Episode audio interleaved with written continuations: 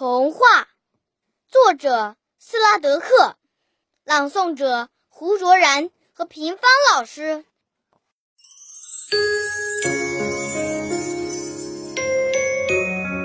白花为什么颤抖？妈妈，它在细听鸟儿说话。鸟儿在说些什么？妈妈，它说傍晚仙女把它们好一顿吓。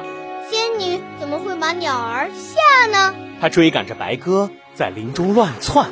仙女为什么要追赶白鸽？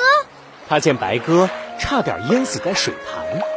白鸽为什么会差点淹死呢？他想把掉在水里的星星啄上岸。妈妈，他把水里的星星啄上来了吗？孩子啊，这个我可答不上来。我只知道，当仙女挨着白鸽的脸蛋儿时，就像如今的我在亲你一样，亲呐亲呐，亲个没完。